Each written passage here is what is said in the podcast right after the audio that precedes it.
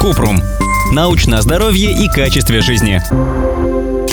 10 продуктов с большим содержанием железа. Потребность в железе в день определяется полом и возрастом. 8,7 мг для мужчин старше 18 лет и женщин после 50 лет. 14,8 мг для женщин в возрасте от 19 до 50 лет. 8,7 мг для женщин старше 50 лет.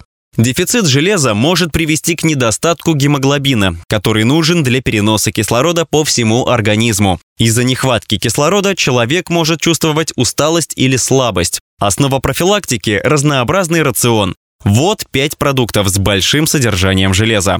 Устрицы, мидии и другие моллюски. 28 мг железа на 100 грамм полностью и даже с запасом перекрывают суточную потребность. Причем железо у моллюсков гемовое, то есть животного происхождения, и усваивается на 15-30% лучше, чем из растительной пищи. Важно убедиться в свежести моллюсков, поскольку есть риск отравиться сырыми морепродуктами и особенно устрицами.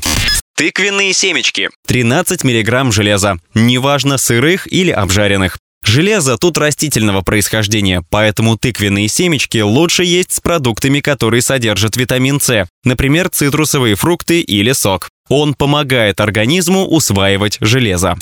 Печень и другие субпродукты. 6,5 мг железа в 100 грамм говяжьей или куриной печени. В почках, сердце, мозге микроэлемента меньше, в среднем около трети суточной нормы на 100 грамм. Черный шоколад. 13 мг в плитке шоколада, но достаточно съесть 50 грамм, чтобы получить примерно 6,5 мг. Лучше выбирать шоколад с содержанием какао от 70% и выше. Шпинат. 3,6 мг железа в любом виде – сырой, отварной, запеченный.